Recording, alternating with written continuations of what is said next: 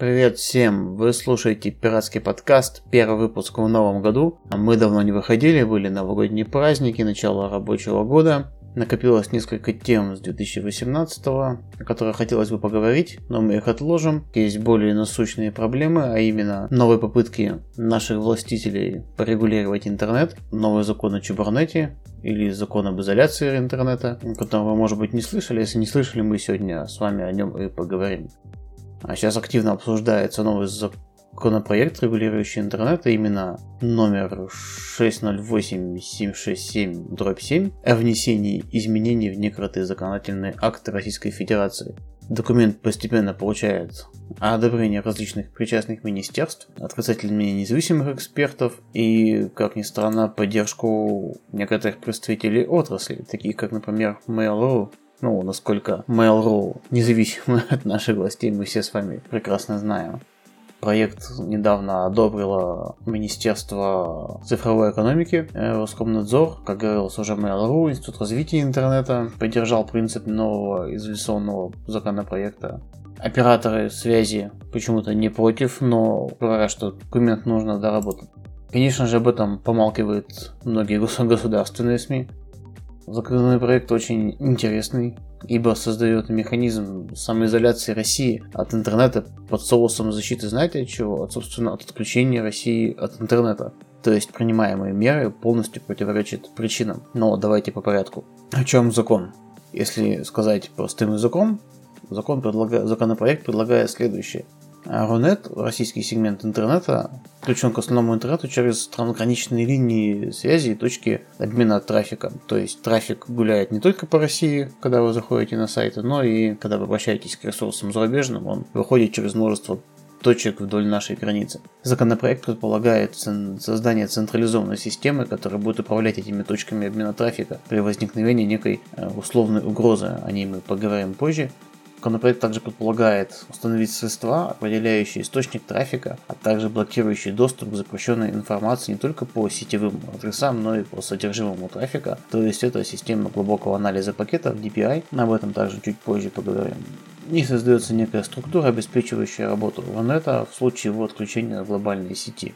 Собственно, основным поводом для принятия такого важного, в кавычках, законопроекта, в отсутствие, конечно же, других проблем в нашей стране, стала некая угроза внешнего отключения России от интернета.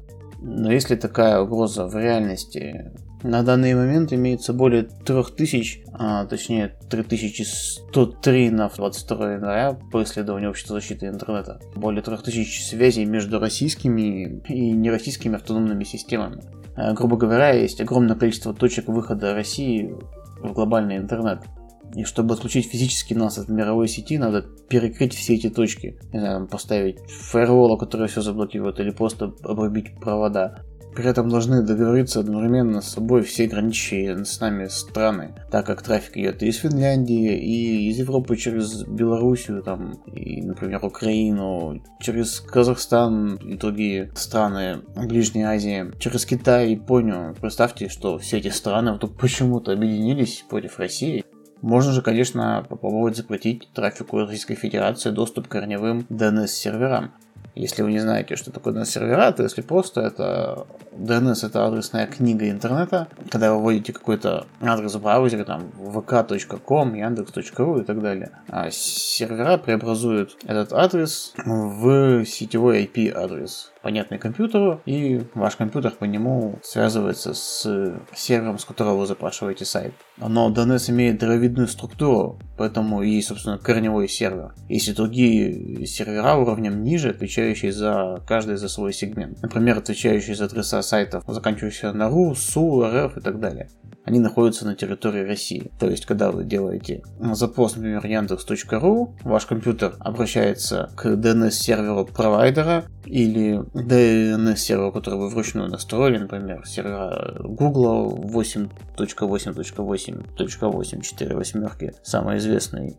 Если на этом сервере есть соответствующая DNS-запись, например, на каком IP-адресе находится Яндекс.ру, то вы получаете сразу ответ. Если этой записи нету, то этот DNS-сервер уже обращается к DNS-серверу более высокого уровня. Если там нет результата, то еще к более высокому, и так вплоть до корневого сервера, где, собственно, есть информация о всех адресах. Также в нашей стране размещено аж 11 реплик, то есть копии этих корневых серверов. Копии делаются, собственно, для снижения нагрузки на сети, то есть чтобы не гонялся трафик там в Европу или в Америку, ответ вы получите, скорее всего, из России. То есть от DNS нас уже не отключить. Возможно, также угроза, связанная, например, с прекращением выдачи нам IP-адресов. Но этим занимается международная некоммерческая организация ICANN. Сами адреса раздают региональные интернет-регистраторы, по-моему, в Северной Америке, в Южной Америке, в Европе есть региональный большой регистратор. Они выдают большие блоки IP-адресов локальным, более мелким регистраторам, те еще более мелким и так далее. То есть у России уже есть свой пол IP-адресов, грубо говоря, который у нас никто не отнимет. Ну, отключит нас, но у нас все равно будут свои IP-адреса тоже будет, если нас такие гипотетически отключат от интернета. Ничего не будет. Точнее, мы просто не получим доступа к сайтам, сервисам и так далее, сервера которых располагаются за пределами наших границ. Все внутренние сервисы будут работать так же, как в офисе. Если у вас пропал интернет, то есть в вашу локальную сеть интернет не поступает, компьютеры вашей локальной сети между собой могут нормально общаться, вы можете пользоваться там сетевым принтером и так далее. Также и зона Рунета будет между собой функционировать нормально, потому что, во-первых, мы связаны проводами, у нас есть IP-адреса, у нас есть свои DNS-сервера, Собственно, интернет изначально создавался так, чтобы быть отказоустойчивым. Если какой-то сегмент интернета отключится, то остальные сегменты будут работать внутри себя и между собой. То есть все необходимое для работы Рунета внутри себя автономно уже есть. Не нужно тратить деньги на какие-то дополнительные работы или оборудование вы, в принципе, можете проверить, как идет трафик от вас до любого сайта в командной строке компьютера. Если, например, если это Windows, да, то набрать команду tracer и адрес сайта. Кого Linux они наверняка сами знают, как это сделать. А, жмете, получаете IP-адреса серверов, через которые проходит трафик от вас до конкретного сайта.